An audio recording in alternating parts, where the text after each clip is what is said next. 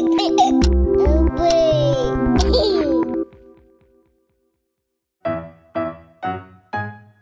you guys know that we have a newsletter? Each week, Longest Shortest Times creator Hillary Frank writes a little note about what's going on in her mom life. Last week, she talked about getting her daughter Sasha to finish her dinner with the help of two strategically placed clementines. That sounds like fun, right? But we're actually thinking about how to make the newsletter even better. We know you guys are busy people with overstuffed inboxes, so we want to hear from you. How can we make our weekly emails feel like a special treat? We made a survey. Please go fill it out. Whether you already subscribe to the newsletter or not, this is going to take about a minute. And to thank you guys for your time, we're going to be sending out a set of our temporary mom tattoos to three lucky listeners. Find the survey at longestshortesttime.com slash survey 2018. Also pin that link to our profiles on Facebook and Twitter. Thanks.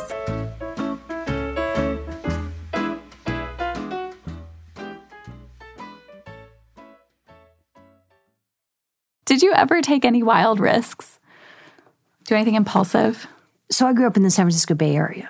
And um, so I grew up sailing. This is Dina. She says her parents kept her on a fairly short leash as a kid, but when she was a teenager, she and her friends would go out on their own on these sailboats called El Toros.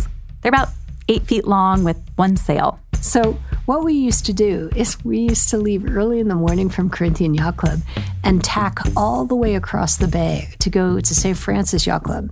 Because St. Francis Yacht Club on the bar used to have these bowls of pretzels with cheese in the middle. Yum. Yum.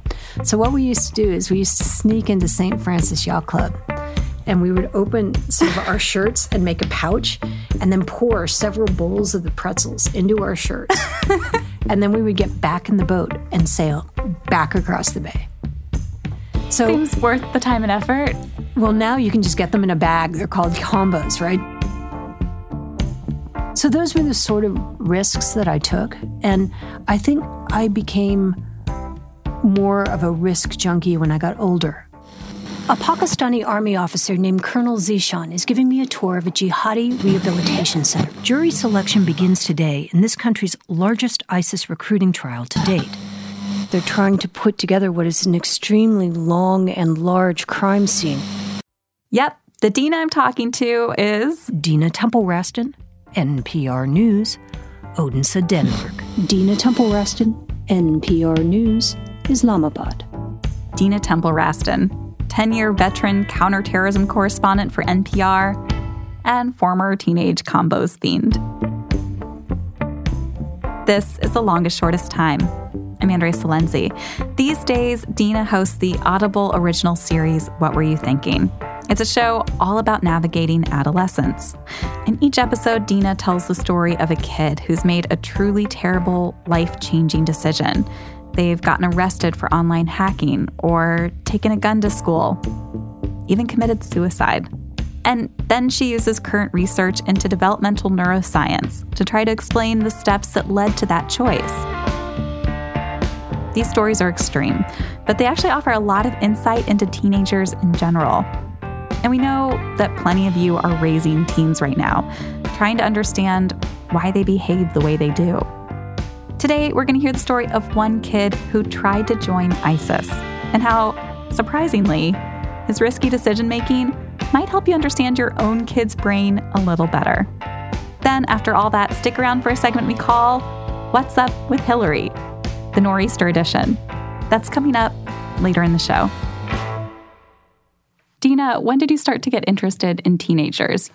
Well, because I was an NPR counterterrorism correspondent, I was constantly talking to teenagers.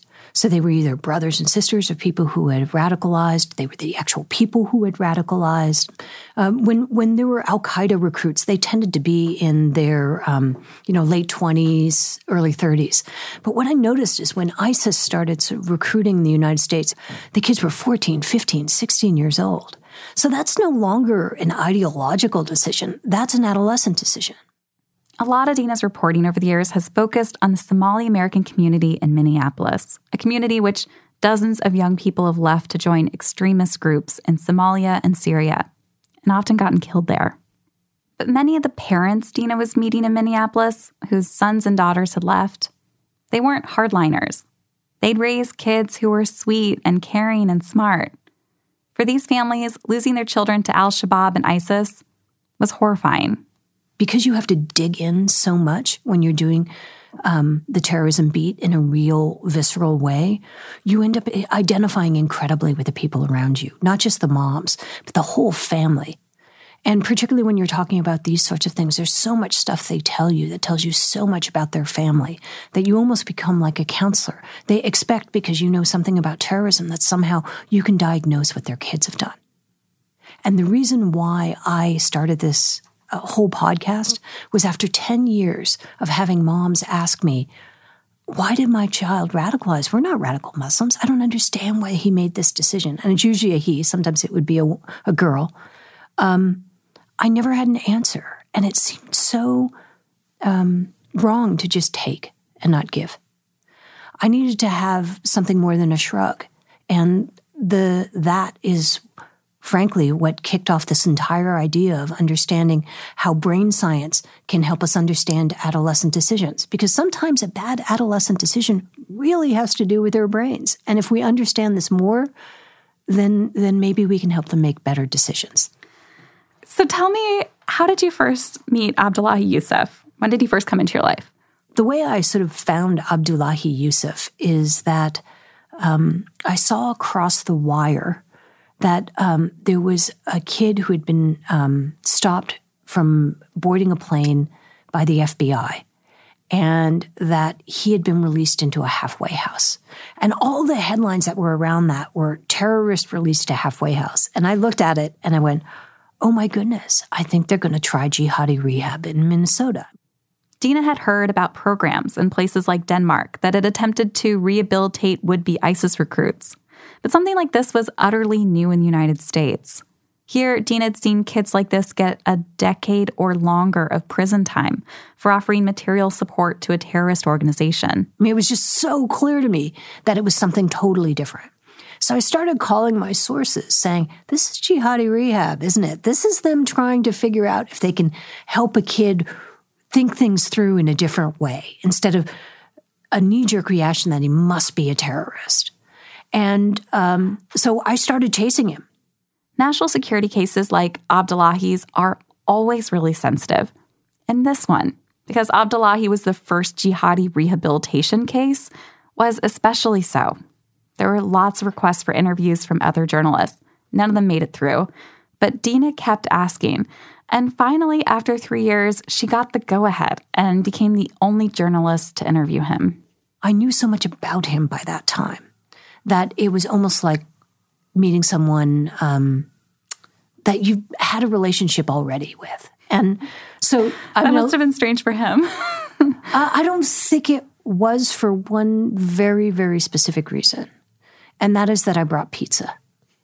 It is amazing the doors that pizza opens up. So, what I did is I went and got two large pizzas from a pizza place near where I live. I carry them on my lap, flew to Minneapolis, put them in the hotel refrigerator. And New York City pizza. New York City pizza. You are correct. Because you'd never had New York pizzeria? City pizza. It's a very good one. Okay. And it's on the Upper West Side. And I knew that he was Muslim, so I just got cheese pizza. And I, I actually had one. I had two different kinds of crust because I wasn't sure what kind he liked. I carry these in, and he's there, and he's quite a handsome young man, and he's very polite, and he's very shy, and he's incredibly tall, and I'm not super tall, so he stands up full height and he extends a hand right away, like politely, to shake my hand. He says, Pleasure to meet you. And I said, Guess what I have in this bag? And he said, What? And I said, Two New York pizzas. Have you ever had one? And he goes, No, I've only ever had Pizza Hut. And I said, Your life is about to change. And so, some of the best tape that we have in the first uh, episode actually came while Abdullahi was eating pizza, and we had to sort of work with the tape because you could hear him chewing. Well, tell me about him. Um, what was his life like before this all happened? He was the last guy that you'd think would make this kind of decision. And he's clearly a really smart, really intuitive, um, I downright sweet kid. And if you talk to his parents, they talk about, or his grandmother would say, you know, he was the kid who was always polite, always asking if he could help me. So for people who have certain suppositions about who would go and decide to join ISIS, I think the fact that he is so well spoken and so quiet and so thoughtful is the opposite of what you were expecting. And uh, so we sat down and I just, I thought the easiest thing for him to do is to recount to me the um, the day he was stopped from getting on a plane to join ISIS by the FBI. The FBI came and said, Abdullahi, we need to talk to you. And they're like, You're not flying today. And I said, That's that's not fair. And they're like, Well, we can have this discussion somewhere else, you know, somewhere more private.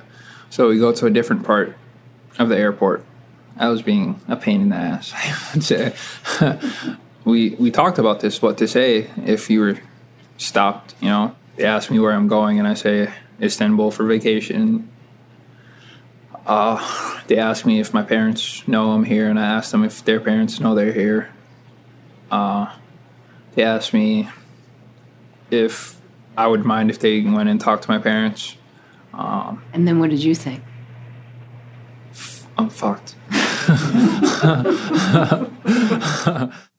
and what was so amazing about that is how adolescent he sounded about the whole thing.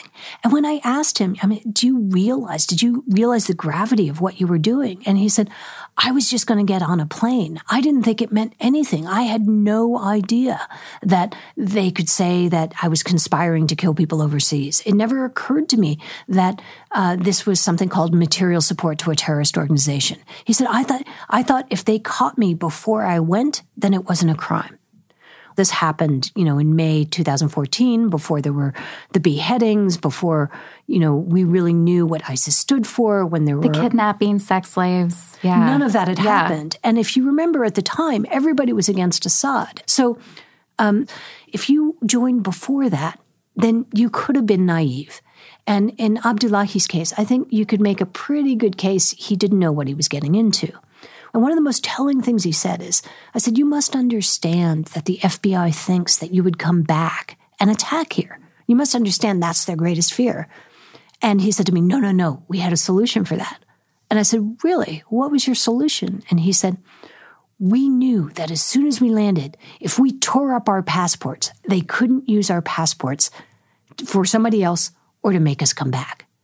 Which, if you ask me, that's an incredibly 17 year old solution to a very complicated problem. I mean, and I didn't want to say to him, well, you do realize that they could compel you to go to an embassy and get a new passport. So your awesome solution to this is maybe not as foolproof as you thought. But it gets to this whole idea that these are adolescent decisions instead of ideological ones.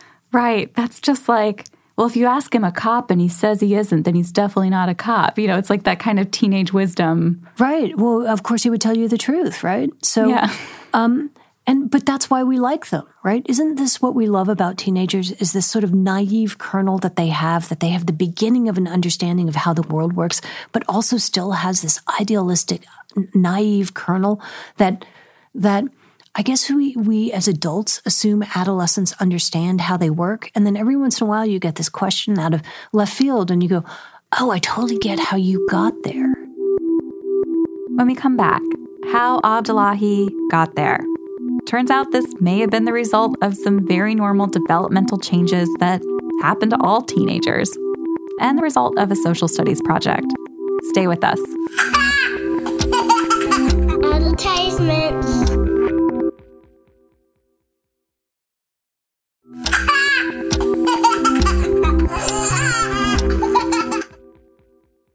We're back with Dina Temple Raston, host of the new podcast, What Were You Thinking? One of the things that's most striking about Abdullahi Yusuf's story was how he began to learn about ISIS in the first place. The kids in his class were all assigned countries to research. Abdullahi, by chance, got Syria. But of course, it takes a lot more than that to convince a kid to pack his bag and buy a plane ticket to Istanbul. Exactly. Well, I mean, there was a combination of events that I don't they were almost a perfect cocktail. So he's the only, he's one of two Somalis on his football team in high school. And he'd never really had the kind of camaraderie that he had with his high school team, mostly white. Okay. They actually wore t-shirts that were, said band of brothers. And so he had all these people he was hanging out with, this sort of whole support system of peers. And then boom, football is over. And he was alone. Dina says that around this time, Abdullahi's best friend, Hanad, mysteriously disappeared. As he tried to make new friends, Abdullahi fell in with a group of other Somali Americans. These guys were a bit older, but they looked like him, came from his community, and they'd actually even known his old pal Hanad. It turns out, when Hanad disappeared, he'd actually joined ISIS. And these guys, they'd helped recruit him. So it's a combination of amazing events that end up bringing Abdullahi to the precipice of ISIS. And ISIS was offering him the one thing that he no longer had a group, a support system, peers who believed the same thing he did. And I, it was just so striking to have him talk about the football team and then have him talk about his friends with whom he had banded together so that they could go and be heroes with ISIS. And the vocabulary is identical. To make things worse, as Abdullahi began working on that research project about Syria for school, his new friends were eager to help. They started showing him videos from ISIS. And as he looked at these videos, he, he thought, this is outrageous. Women and children, poor women and children, Muslim women and children in Syria are being killed. No one's helping them. The United States isn't helping them. Uh, they said they would, and they didn't. And ISIS really uses this as a propaganda tool to galvanize young people who do think that they can make a difference. As Dina explains in the episode, there's actually a neurological explanation for why ISIS videos are so effective at radicalizing young people. It has to do with this part of the brain that's hyperactive in the adolescent years, called the insula. Here's a clip from UCLA neurobiologist Daniel Siegel. The insula feeds into an area where self awareness is generated, which is right next to an area for other awareness. These are the neurobiological paths of empathy. And amazingly, even morality is mediated in an adjacent area as well. So, as you gain a sense of what's going on in someone else, what's going on inside yourself, you also have a sense of being a part of a larger whole. Researchers say those butterflies you feel in your stomach when you see someone you love, or that sadness you might feel when you see the suffering of war, may all have a connection to the insula. This is one of the reasons why, as an adolescent, you are going to save the mountain gorillas or you become a vegan. And it, it's why I cried when my dad brought home some living lobsters that he was planning to cook for a special occasion. And I was like, you can't put them in the boiling water. Cried all night. That's right. And then as soon as you had your 24th birthday, it's mm, lobster past the butter, right? So, so this is the, this is the thing. So it's on hyper alert. The insula is on hyper alert. And then if you bring that together in combination with different parts of the brain that maybe are not working as efficiently as they should, what you end up having is having it's part of the reason why kids are so passionate. All this means that it's possible that when Abdullahi was watching those videos, he's actually more moved and upset by the suffering he saw than many adults might have been, more desperate to actually do something. In some ways, that's kind of cool, right? I mean, don't we want kids to care about the world and try to ease other people's suffering? We see this going on right now in a powerful way with the Never Again movement. As I'm recording this, kids all over the country are walking out of their high schools calling for better gun policies. And if you think about that, it completely turns on its head this idea of adolescence being something you just have to get through. Adolescence is, in fact, this amazing process that turns you into a better, maybe more wholesome, more spiritually aware, more a giving adult if you manage that adolescence in the right way. Throughout What Were You Thinking? Dina points out all these qualities of the developing brain that might at first seem like flaws and she shows how they are really necessary and incredible adaptations to help kids navigate their world. For instance, dopamine, that reward seeking neurotransmitter you always hear about, that makes teenagers drive way too fast or spend all their daylight hours in a sweaty basement dungeon playing World of Warcraft. That's the same thing that helps them jump headfirst into unfamiliar new challenges and drives them to master new skills. Did you tell him about the parts of his brain that led him there? What were those conversations like? Well, so here's one of the many, many things that's great about Abdullahi Yusuf. By then, he had been in a sort of jihadi rehab program that was making him read more critically because they've shown that different parts of the brain actually respond to things like critical reading. In fact, so we sit down to have the pizza and, you know, we, we talk about the different kinds of New York pizza. And then he goes, Have you ever read Foucault? Michel Foucault's a French philosopher known best for his theories about prison, surveillance, and social control. and you're like, and I said, Yeah, I have read Foucault. Have you read Foucault? And he goes, Yeah, you know, when you do, when you talk about Foucault, when he talks about being in prison and you're in prison, you know, it's just sort of amazing. Like Foucault helped him understand being incarcerated. Um, and he read letters from Birmingham. But, you know, he was reading the Joy Luck Club. He was reading the autobiography of Malcolm X. You know, actually, my book was on his list too, which I thought was hilarious. So I, I wrote a book called The Jihad Next Door, and it was on his reading list, which I thought was really cool. And his reading list was, was something that was supposed, to, he couldn't just read it and regurgitate. He was being forced to read critically. Abdullahi's counselors had him write essays, forcing him to reflect on his identity and his community. And Dina says that research suggests that this sort of critical reading can actually help develop the insula, that self awareness part of the brain, and teach it to behave in a way that's a little more grown up. I didn't know everything about what I signed up for. There's answers to the questions I had, but I guess it was. Can you just, tell me what the questions are? Like, hmm, is what's going on there wrong or right? Or about me, like my identity here in America. Do I fit in here? Do I belong here? Or like, what are my prospects here? Like, where do I see myself? You know, do I don't feel like I'm American? You know, uh, am I Muslim? Am I Somali? Abdullahi even wrote a poem, which Dina had him read to her. I had to start every sentence with "I am." So it goes, "I am an alleged terrorist. I am not sure how that makes me feel. I throw a fit I am currently drinking a Sierra Mist. I am in a hole. I am sure it'll take quite a toll. I am thankful I am whole.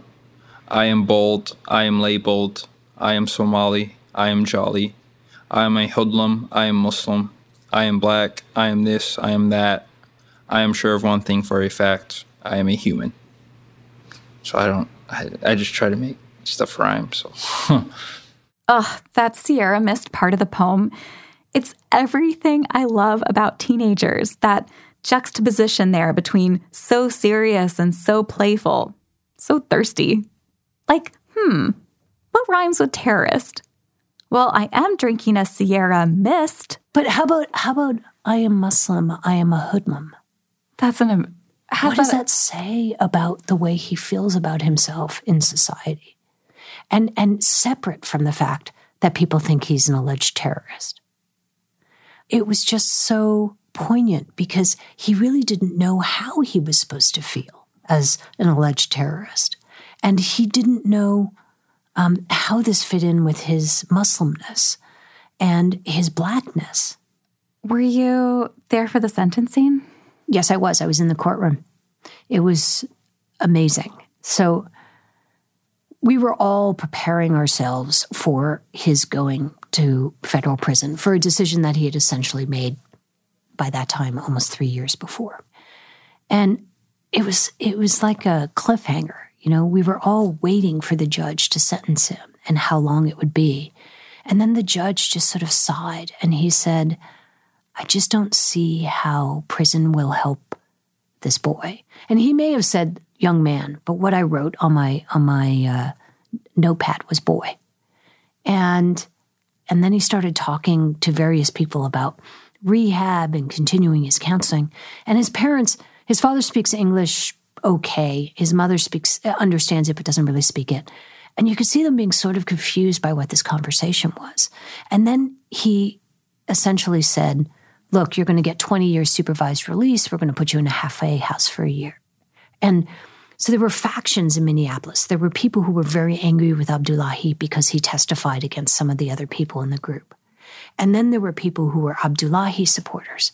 And so there was this, this, this weird mix of what was going on in, in the gallery, right? Where, where there were all these people who were, these women who were um, in Somali traditional dress with hijabs. And, and then there were like kids, Somali American adolescents in like Viking sweatshirts and stuff like that. And, um, his parents turned around and I was sitting next to one of his counselors and she said, no prison, no prison. I mean, they didn't understand, right? Because you get 20 years minimum in prison for material support. And Abdullahi didn't go to prison at all. How unprecedented was this judge's decision? Absolutely, completely unprecedented. Never happened before. Hasn't happened since. With that ruling, Abdullahi Yusuf became the first terrorism defendant in the United States to avoid prison time. Since then, Dina says that she's gone back to Abdullahi's family, talked to them about the brain science that may have been behind the choices he made, just like she'd set out to do at the very beginning of this project. But she also says that some of the most meaningful conversations she's had have been with the adolescents themselves, like Chloe Love, a high school student who became suicidal after her best friend and several other students at her high school killed themselves. Dina explained to Chloe that when they're making decisions, teenagers rely on a part of the brain that tends to make everything seem like a worst case scenario. And when I talked to Chloe Love, she looked at me and she said, So you mean I'm not crazy? And I said, No, you're not. And she said, Wow, you mean everybody is going through this? And I said, Yeah, actually, pretty much everybody is. And she said, Oh, what a relief. And that I mean, that actually, when she said that, I, I got chills because that was exactly what I was trying to do with this podcast.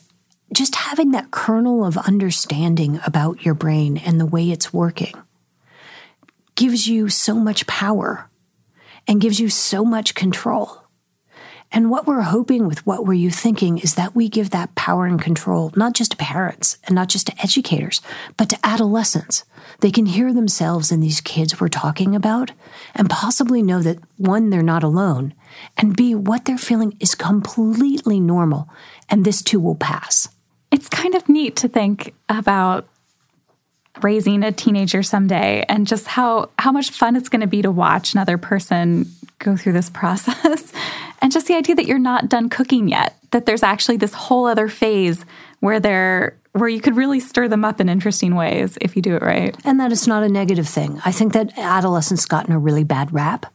And uh, the more we learn about the adolescent brain, I think the more we understand that there is actually a great deal that we can do for adolescents and how it can really be an amazingly positive time instead of this thing that for so long we've dreaded.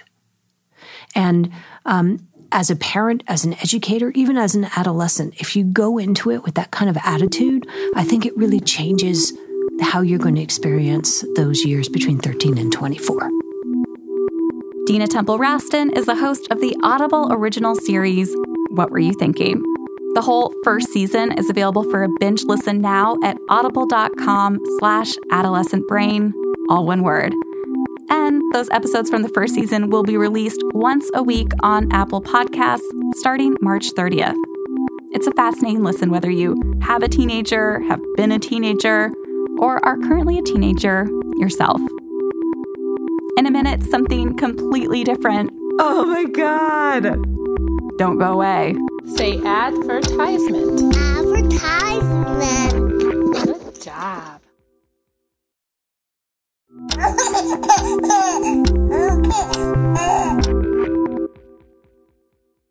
We're back. And now it's time for a change of pace. Remember that blizzard that pummeled the East Coast just a few weeks ago? Well, right in its path was our show's creator, Hillary Frank. Cue the jingle. What's up with Hillary? Andrea. oh my God. What's up? And this was an especially challenging time for Hillary because she'd already been home alone with her eight year old daughter, Sasha, for two days.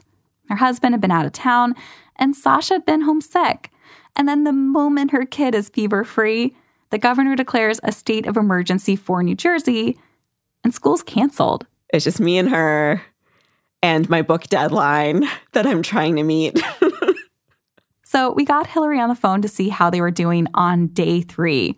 The two of them cooped up at home together. she's really into like her little projects. So she um, asked me for the biggest cardboard box that we had in the basement. And I went and I brought it upstairs. It was so big that it was like hard to round the corners on the stairs to get this box out. And she can fit in it with plenty of space around her. She's decorated the whole thing with a Sharpie and pipe cleaners, and it is a car. That is so creative. It has brakes. It has like a brake and a gas pedal. It has like a steering wheel. And she went through more than a full roll of scotch tape to put this thing together. You know, if only it worked, though, really. Yeah, she actually said to me, the next step is to figure out how to make it run.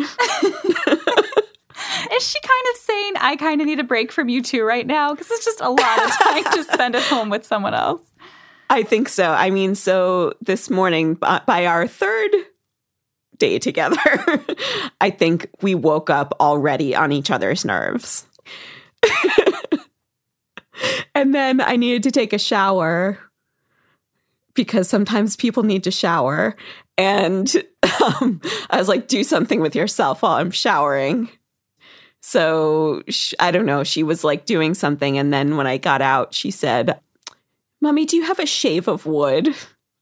And I was like, a shave of wood? I don't, I, I think normally I would have been like, tell me, honey, what is a shave of wood? But I was like, a shave of wood? What's that? I guess, you know, when there, there's those like kid scratch activities, you know, where like you have the paper that has color underneath it, but it's covered with black, and you take like a sharp little wooden tool and like scratch off the black Yes. she lost her shave of wood. I just wanted to know if I had one lying around. And I was like, no, I don't have that. I can kind of remember where Sasha's coming from here. She's stuck at home again. It's snowing out, but not the fun kind of snow, it's the slushy kind. And there's this feeling like, Mom, I'm bored. As if your mom can solve this crisis for you. you think I just have shaves of wood lying around? Who do you think I am? Later that night, Sasha somehow carried her cardboard car all the way up the stairs to her bedroom. And then she sat there in her car, dreaming of the open road. And that's where Hillary found her when it was time for bed. And I found her sitting in the car and I was like, all right, all right, it's it's like let's get the bedtime routine on. Let's let's start reading a book. And she's like, wait a second. I'm listening to Kelly Clarkson. There was nothing playing. she's like, I've gotta I've gotta press pause. Wait a minute, wait a minute. And and it and she's like, for real, I'm not joking. And I looked in her car and she showed me it says um like on the radio of her little fake car, it says Kelly Clarkson stronger. and there is a pause button. She's like, See, I was pressing pause. I can't talk to you until I've pressed pause. Kelly Clarkson's hit song Stronger is about making it through a difficult time. What doesn't kill you makes you stronger. Stand a little taller. Doesn't mean no- But tomorrow, school school will be back. Yes, it better be. It wasn't. Hey, Andrea, it's Hillary. It's my fourth day in a row alone with this child. And she has just been terrorizing me.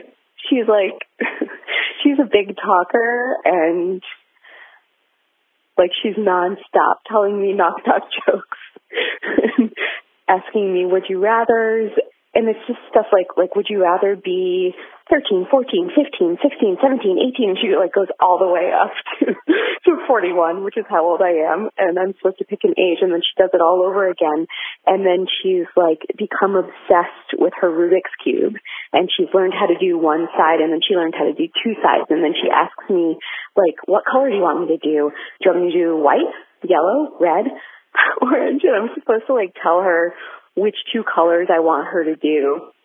And then she does them and then she asks me again, all over again, to name the colors. And sorry, your uh, voicemail recording cut me off. Uh, I guess I'm going on and on and on because I haven't talked to another grown up in a while. Um, anyway, long story short, it is getting like all the shining up in here. it's like our power keeps flickering on and off, and there's like a broken random lollipop stick lying here um, on the table next to the couch, and I have a feeling like I'm gonna lock myself in a room, and my kid is gonna come after me with a shape of wood. I guess I'll try you again tomorrow. I'll probably be calling you from uh, my topiary maze out in the middle of the snow. Call for help. I don't suppose they uh, told you anything in Denver about the tragedy we had up here during the winter of 1970? And she was like, Can I just pretend to be a baby? And I was like, Okay, but no talking. And she goes, Gaga. For some people, uh, solitude and isolation can of itself become a problem.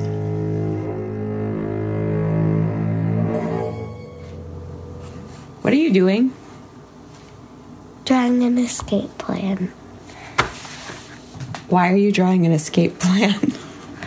because why are you asking me? I don't understand what's happening. You've never done this before. I have to. There's no ways to escape the bathroom. You're not going to start a fire, are you? No. An escape plan? Like, why? Why does she suddenly need an escape plan? What is happening? The weird thing is, um, I'm sitting here and I'm looking out my window at the snow, and everything's white, and the trees are like being weighed down by the weight of this really heavy, wet snow. And Sasha was born almost exactly eight years ago, and she was born during the snowiest, at that time, it was the snowiest winter on record in Philadelphia history.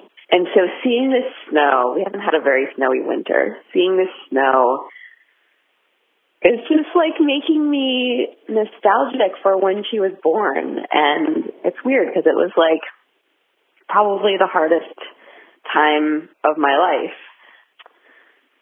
But I don't know, like seeing the snow and being trapped inside is like also making me remember just being trapped into like having to snuggle with her and having to find a way to, to get to know her despite all of the hard stuff. And um, there's a piece of that that I miss. Yeah, it's weird. It's weird. It's, it's like this, this yeah, I'm I'm caught between feeling like, oh my god, when is this gonna end? And oh, there's something kind of nice about this.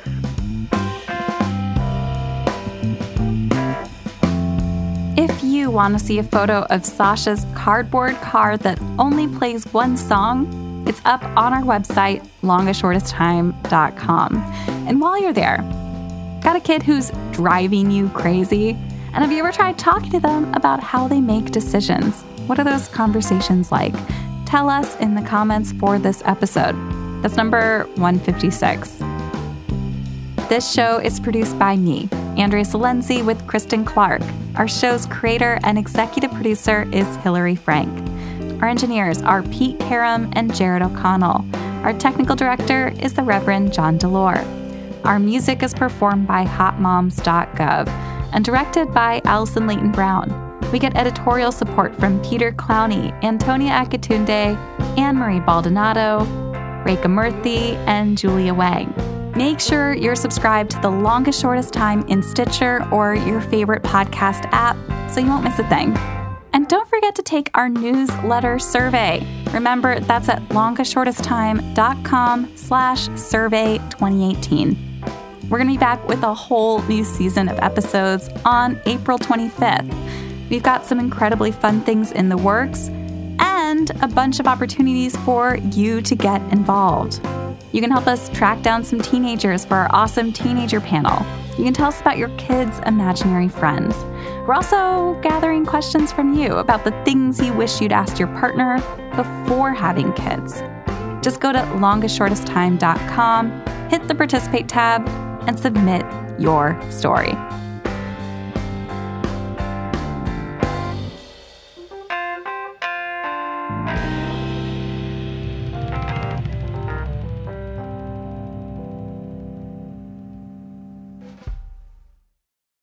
So I, I was worming my way up a ridge and glassing the meadow below. The wolves were fading in and out of sight. And that's when I saw him. A man. He's crouched low and he's running with the wolves. And he stared right at me. Marvel and Stitcher present Wolverine The Long Night. Out now, only on Stitcher Premium. For one month free, go to wolverinepodcast.com and use promo code MARVEL. Da, da, da, da. Stitcher. I say it. Okay. Da, da,